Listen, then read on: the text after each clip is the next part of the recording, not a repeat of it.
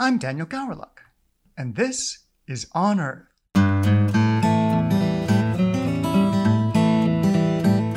On Earth is brought to you by the Pacific Museum of Earth. In this podcast, we aim to show what it's like to be an Earth, ocean, or atmospheric scientist.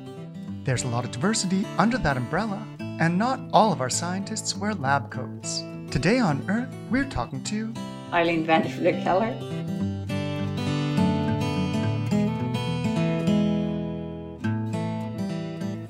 Welcome, Eileen. Uh, now, you are a geoscience educator. Um, what does that mean? So I'd like to add geoscience educator and communicator. And really, for me, what it means is creating environments where people can learn. And I'm lucky to be an earth scientist and get to talk about the earth because I think it's extremely cool. Wonderful. And how long have you been doing uh, geoscience education? Um, probably for thirty or so years, so a long time. And yeah, it really began with my kids, actually. So I was a geochemist. So if you'd had this interview with me thirty years ago or so, I would have said I'm a geochemist, sedimentologist. But having had kids in the school system and the teachers immediately, as soon as they know you're a scientist, they ask you, can you come in and can you bring fossils or bring rocks in and things like that and help us with teaching the curriculum. So that really changed my whole career. And I've been a geoscience educator since. Wonderful. That's a really interesting way of getting into uh, geoscience education through your children. Yeah. I found that my kids, you asked, one of the things on the script is, you know, what's your proudest achievement? And my kids are, so, yeah. I guess they're not still in school. They certainly aren't. No, they're, uh, one's a doctor and one's a uh, business person, but she has just had a child, so I'm a grandparent, and I'm so excited. It's changed my whole world. I'm sure you can't wait until you can bring fossils into their classroom too. For sure, yeah. Um, now, d- did you uh, have any professional training in geoscience education, or is it just uh, trial and error and uh, personal uh, passion? It's a good question. Um, my training is as a geoscientist. I uh, did my undergraduate in Ireland. That's where I grew up and was raised. So I went to Trinity College, Dublin, worked for the Geological Survey of Ireland for a couple of the summers, um, doing my honours thesis in one and just learning how to be a field geologist in the other. And then I came to Canada with my partner and did a PhD at the University of Western Ontario. It's called Western now. Had some incredible mentors there. And our first academic jobs were at the University of Victoria. So I worked as a classic geologist going in the field and researching, and then had children. And as I just said, that changed my whole trajectory because it's really difficult to do field work with uh, small children. And I realized that there was a greater need and something that I could do to help teachers teach the science that's uh, mandated actually in the curriculum and provide some of the resources to help them do that. And it's been really fun. And so you asked, do I have training in that? No. Classically, uh, academics are not trained to teach, and it's a big part of what we all do, but it's not part of how we're trained. We have lots of experience with doing research, but not that. So trial and error, and I have to say watching other people teach and some incredible teachers that I've had over the course of my, my career have really shown me. And I, I remember very strongly from my undergraduate degree in Ireland, we had a wonderful professor, Adrian Phillips, who would take you in the field and show you these amazing rocks and outcrops and landscapes. And he never told you anything. He always asked questions. What do you think? What do you think? And how do you know? And how would we figure this out? And I just love that because I think the way you teach makes a huge difference in how people learn. And the whole model of telling is... Uh, I think I'm glad it's falling by the wayside. And U B C has done a wonderful job with Carl Wieman and the Carl Wieman Institute there. Yeah. Wonderful. Yeah, that is one of the uh, the odd oddities of universities, that you've got people who are great at researching, but not always great at uh, teaching. Um, but it sounds like you're really passionate about it. I've heard great things about uh, the teaching that you do do. Um, so it sounds like you've got it down pat. Well, I made some huge errors over the course of, while I was doing my PhD, I had the opportunity to teach a course at York University. And, you know, I did the classic thing that a, a teacher does, or somebody so passionate about a subject, you want to tell them everything. And it doesn't really work. So my PhD supervisor, Bill Fyfe, was fantastic. He said, you know what, Eileen, if they only learn one thing from an hour of your classes, that's already making a huge achievement. And I've learned that it's far more important actually to generate enthusiasm in the learners and empower them to learn themselves than it is to impart a vast amount of information, because people can learn themselves, and that's the best way of learning. Wonderful. And I mean, even seasoned communicators will make that mistake. Um, I know even last week I was asked to talk about myself, and I just blurted out everything I could possibly say in sixty seconds. And afterward, I thought that was terrible. Oh, it's all a learning process though, Daniel, right? You just, you learn, and the next time you do it better. And those of us who've been at this for ages, we, we've made tons and tons of mistakes, but hopefully things are a little bit better now. Wonderful. I'm curious, um, what are you working on right now? So I I spent thirty years at the University of Victoria, teaching and researching there.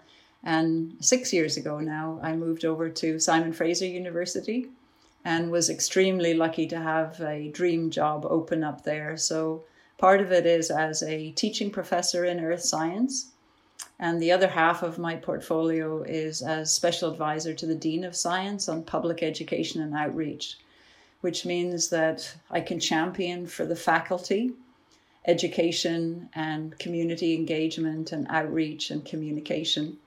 And as part of that, I have uh, gathered up teams. Teams are really important, and working with others, um, you can achieve far more that way.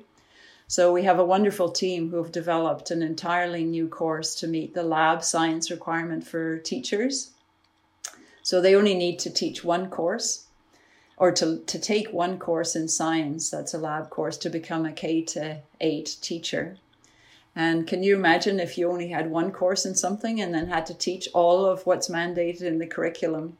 So what we're trying to do is uh, we've developed a course that looks at several, looks at all the areas of science, not everything, but from an inquiry point of view, and bringing in Indigenous perspectives, and very much about doing the science. So it's a studio course.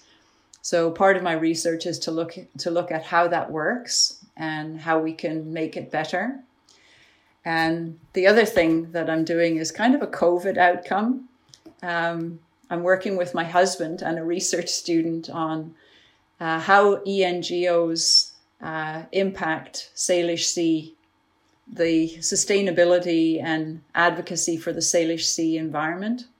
So that's a totally different uh, type of research for me, but I'm looking at it from the education and communication perspective. A lot of E N G Os are extremely active in education. And what are E N G Os? Environmental nonprofit organizations. Yeah. Thanks. Yeah. Sorry. No worries. Doing the typical thing that a science communicator should not do and use jargon. Again, we all do it. Yeah, it's true. And what's your course called? So S C I one ninety-two is the science around us, and it's specifically for teachers or people going into teaching. And the I also teach a science communication course that I developed as part of my portfolio, and I believe that it's the first science communication course at the undergraduate level for science students in any university in Canada. And the role is not to teach them how to better produce a conference presentation or a poster for academic audiences, but it's to empower them to engage with the public, actually, with their science. Wonderful. That's a really valuable course. Yeah, yeah. And it's uh, the students, I think, benefit a lot from it. I've really enjoyed watching them, because I think one of the things um, I've done in the past is to undervalue what students are capable of. And we feel like, you know, we need to tell them everything and we need to handhold. And actually COVID has shown that as well, that if you let students at it and you give them the space and the tools, they are absolutely amazing. They come up with incredible things. So I love that part of teaching too. Absolutely. And that's a great uh, way to teach, to be super receptive uh, and to learn as much from the students as you teach to them. Yeah, for sure. Um, now, why is geoscience education important? Daniel. Well, we...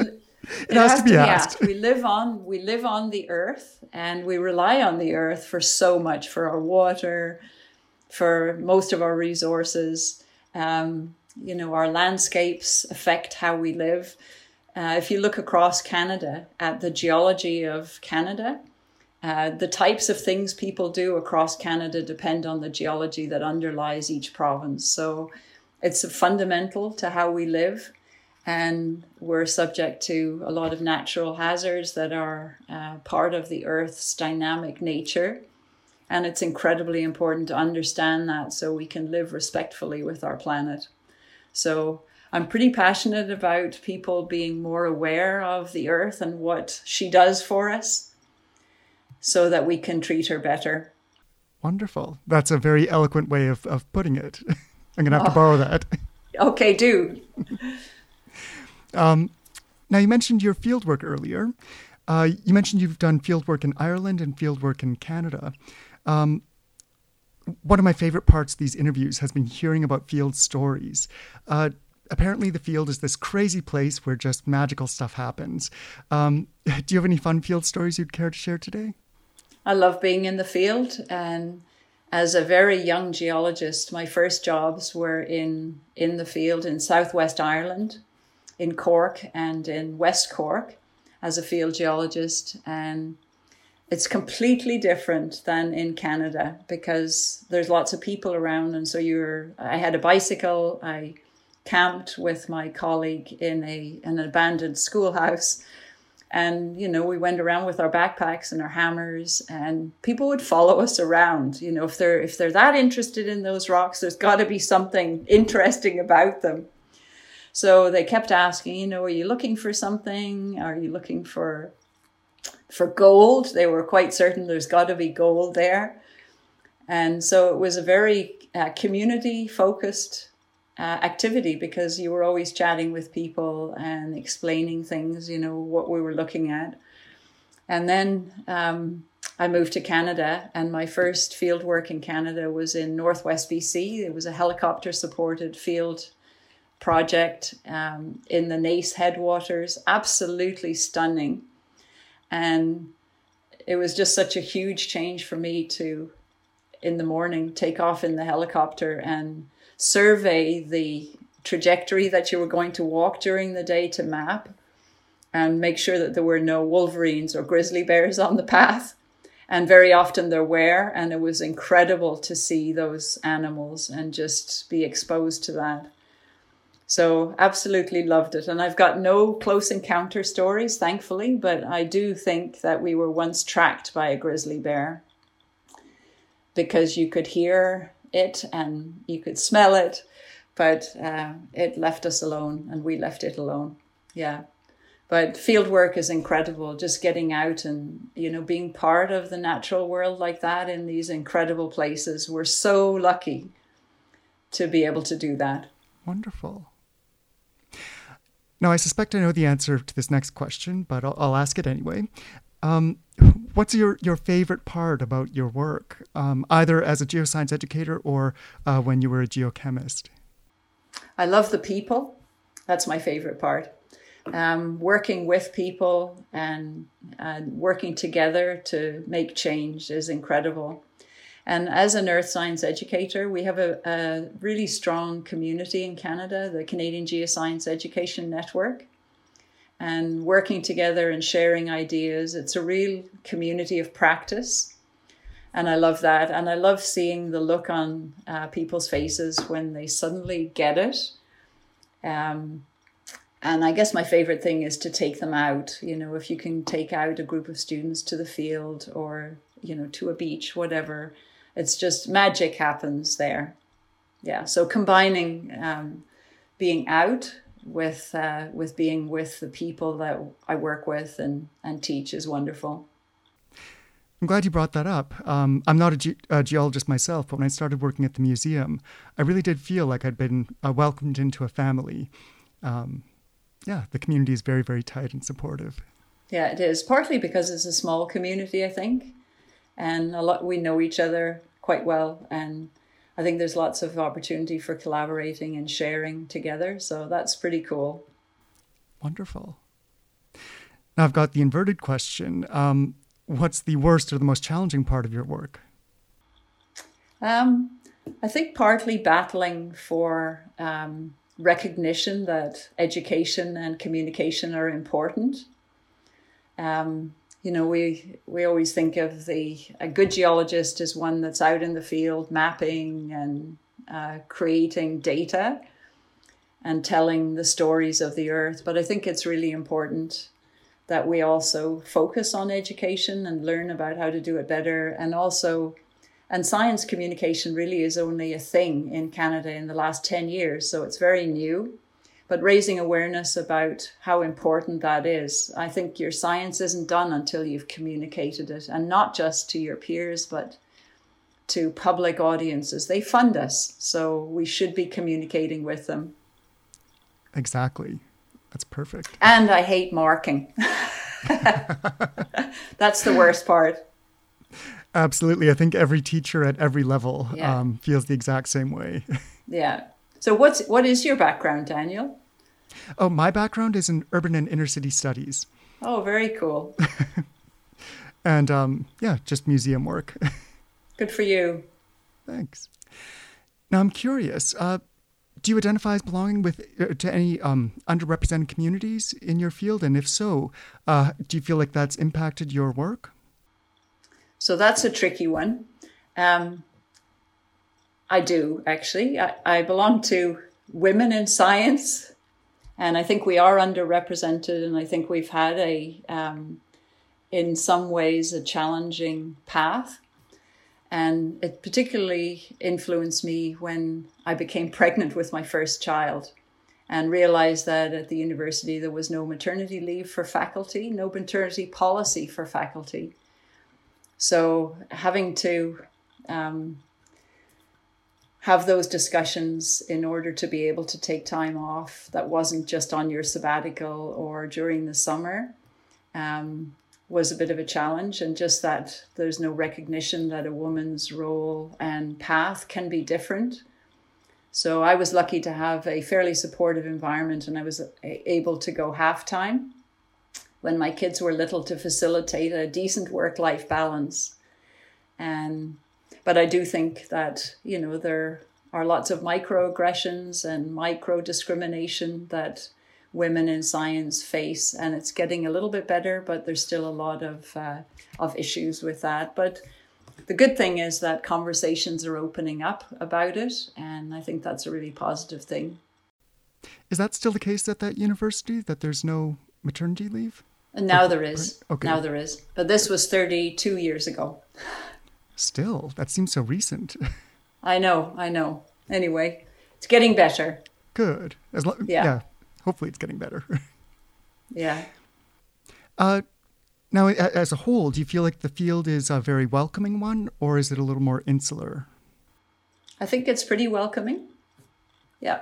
And I think particularly the earth science education and science communication fields, they're amazing. Um, you know, people are extremely welcoming, and they're just thrilled to um, to share and to be part of communities together. So, yeah, very, very welcoming. Yeah. They're so passionate about sharing their information. They, they're generally passionate about many things and sharing uh, many parts of themselves. Exactly. And learning from each other and amplifying each other's voices, which is incredibly important, and scaling up efforts. Yeah. So, yeah, it's pretty, pretty amazing. Now, you mentioned a little bit how um, the pandemic's affected your work. Um, would you care to go into that, that a little more? How were you impacted by COVID nineteen? So as a t- as a, a professor and teaching courses, um, I was teaching science communication, and our studio course, which is a very hands-on in-person course, and during two thousand twenty, and we had to pivot to online, and that was a huge challenge. So from a, basically you're developing a totally different course to teach something online versus in person, especially when it's very interactive and, you know, when you have people come in and give presentations and set exercises and do have discussions and things like that and demonstrate things. It's hard to do that online, but actually Zoom is incredible. So I think steep learning curve with the technology, but I've realized that there are huge advantages to it. But it's a it's a lot of extra work for uh, for faculty to do that. Well worth it. I've learned a lot about students in the process, and I think it's really hard for many of them, but I think some absolutely thrive in the online environment. So it's been very interesting. And I think a lot of us have learned things from teaching online that will carry over into, um, into our modified teaching in the future. Yeah, that's absolutely been the case uh, over here too, where um, some of the things that we were really resistant to in the beginning um, will probably be legacy uh, projects. For sure, for sure. But what I have to say about COVID is I sure miss my colleagues. You know, that's uh, that's a big disadvantage, not be, not to be able to see all the people you work with, and, you know, those small things that happen when you're together and the ideas that get shared. Um, I don't think you can underestimate uh, what we miss by not having that. Absolutely. The the soft contacts. Yeah, for sure. Now, um, if anyone who's listening to this has been impassioned to follow in your footsteps, uh, what background or courses uh, or experience would you recommend that they uh, pursue if they want to follow you? Um, I think the main thing is follow your passion.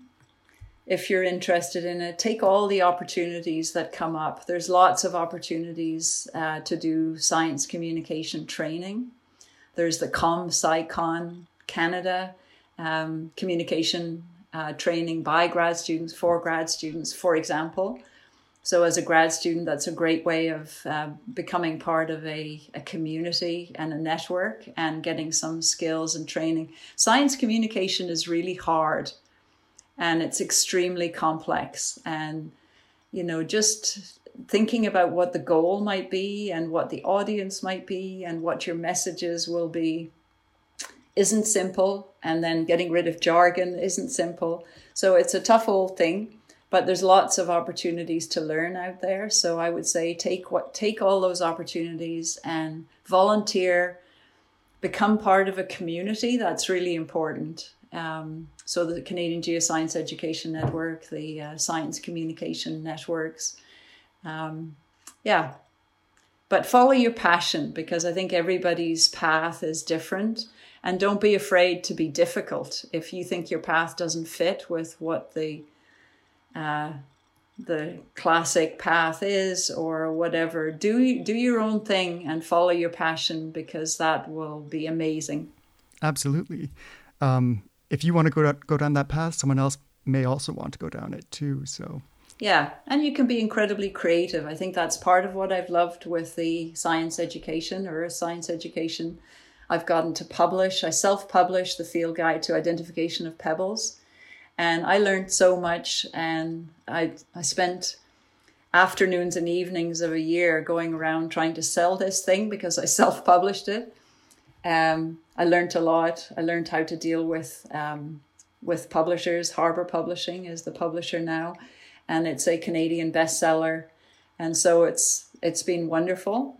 And I've worked with C B C on Um, the nature of things. They did One Ocean and Geologic Journeys, and I helped with the teacher guides for those nature of things episodes. So say yes when people ask you to do something. Say yes, I'd love to do that. Even if you don't know how, you'll learn how, and uh, that's that's how you move the dial forward. Wonderful.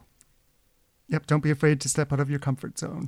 Exactly, exactly. That's where the magic happens very often. What do you consider to be the most important course or courses that you took when you were in school? Um, I think in school, when I was a youngster, the most important course that got me going in earth science was a geography course. And I don't know if you found this as a theme with the people you've interviewed, but mentors that people have had have been, mentors have been incredibly important for me.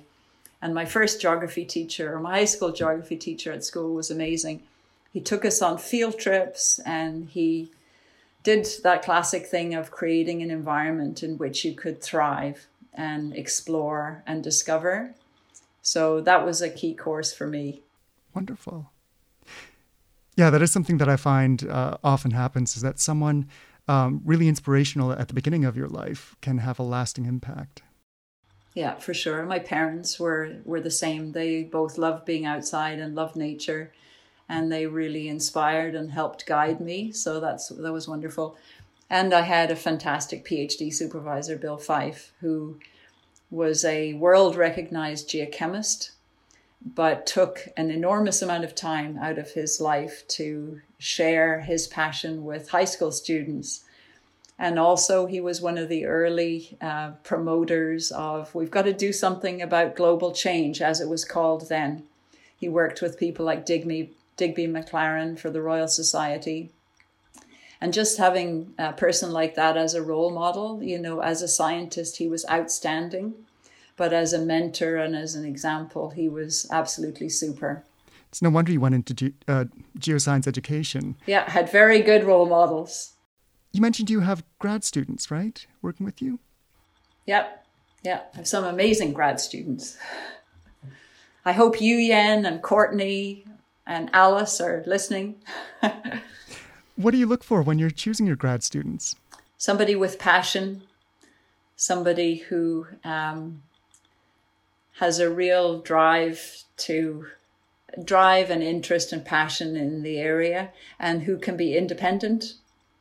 And it really helps if they're good writers. Mm, yes. yeah. Yeah. Everything else. I mean, that's what a grad student does. They learn and they, they grow.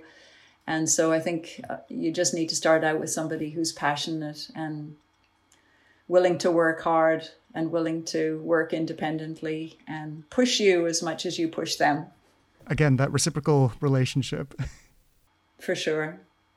Now, grad students are at the beginning of their careers, um, and you've still got a long ways to go uh, in your career. Uh, but looking toward the end of your career, what would you like to be your legacy, or what would you like to have written on your career's tombstone when you retire? Aye, aye, aye, Daniel. I usually don't think of that sort of thing. But I guess if if... teachers in B C feel a little bit more empowered to teach science, especially the ones uh, from kindergarten to grade eight, nine, where they don't have to be specialists in science. If they feel a little bit more empowered and enthusiastic and confident to teach science, then I think I'll have uh, I'll be happy. Because I think that's really important. You know, we can't get the next generation excited about science and earth science if their teachers are terrified of it. And many of them are, just because they don't have the background and they have this curriculum that they have to teach with few resources. So I noticed that you also interviewed Andy Randall, and he produces amazing resources for teachers to use through the Below B C initiative. So I think, you know, if teachers are aware of these things and use them and feel more confident to teach and encourage their kids in science and earth science, I think then we've uh, we've done okay. Wonderful. uh, now, finally, um, I, I was talking about you in the future, but your field is also going to be changing. I find that very often the field that you enter uh, is very different than the field that uh, a person is in when they retire, uh, because every single field of study is changing at lightning speed these days. So where do you see geoscience ed- education going in the future? And how do you, um, or what, what advice do you have for young people to anticipate those changes? So I think it goes back to something we talked about a little bit earlier, um, that science, the communication and education um, are going to be more and more integral, and we're going to be more aware of their importance. Uh, it's one of the things I noticed, or that we found in the uh, environmental non-governmental organizations or nonprofits. Uh, communication, the profile and the importance of communication and education across the board are being raised. And partly that's about impact. So if we want our science to be impactful on society and make change, then we have to communicate and we have to educate. So I think that's going to be a big change. I think, I, I hope that in the future, a science communication course is absolutely mandatory, and maybe a capstone project for undergrads and graduates where they have to do a communication aspect of their research project. So it's it's that way in the U S, for example, with N S F grants. You have to communicate and you have to do knowledge mobilization as a part of your research. Not yet in Canada, but I think it's going there. And if we have to communicate and do outreach and educate, then I think we need the training and experience and provide opportunities for students and grad students and faculty to learn those science communication skills. And as I said before, it's not necessarily easy. There's lots to learn, but you can learn it. So I think that it would be really nice if uh, courses were mandatory so that we have the skills and we're empowered to do that, because we owe it to society, especially as earth scientists, because so much of climate change um, impacts the water cycle and uh, all of the natural hazards and things. We live in a tectonically active area here. You know, citizens ought to know, uh, it's our responsibility that citizens know about the risks of where they live and how to mitigate them and what they can do. So I think it's a, I hope that it'll be more and more recognized as an important aspect of our, of our science. And it's funny, in the past, it seems like it was, it was more, um, Uh, geoscience educators pushing information onto the public, but now there's a growing uh, thirst and desire from the public, and they're pulling uh, that information out of us as, as they see the impacts of climate change affecting them in their day-to-day lives. Exactly, Daniel. And I think it goes beyond just the, the knowledge and the information. Um, the science communication research body really shows that the deficit model, which is where you're just providing information to fix things, doesn't actually work. It requires recognition of where people are coming from and a dialogue and engagement as opposed to just dumping information. So just, and that's where uh, communication and education courses are very helpful. It identifies, it, it places our practice in the in the research. And so what's shown to be effective, then if we can learn from that, uh, that'll make our efforts to communicate and educate that much more effective too. Well, Eileen, those are all the questions I have uh, for you today. Um, is there anything you want to add or anything I missed? No, just thank you so much for the opportunity, Daniel. It's really nice to chat with you. And yeah, all those potential scientists and earth scientists out there, go for it. It's an awesome field, and, you know, science is such a big foundation of our lives anyway, because it's all about questioning and exploring and discovering. So we do a lot of that just in general anyway. So lots of fun. Well, thanks for sitting down with me today, Eileen, and thanks for laying the foundations for uh, geoscience education and just being passionate about what you do. My pleasure. Nice to chat with you, Daniel.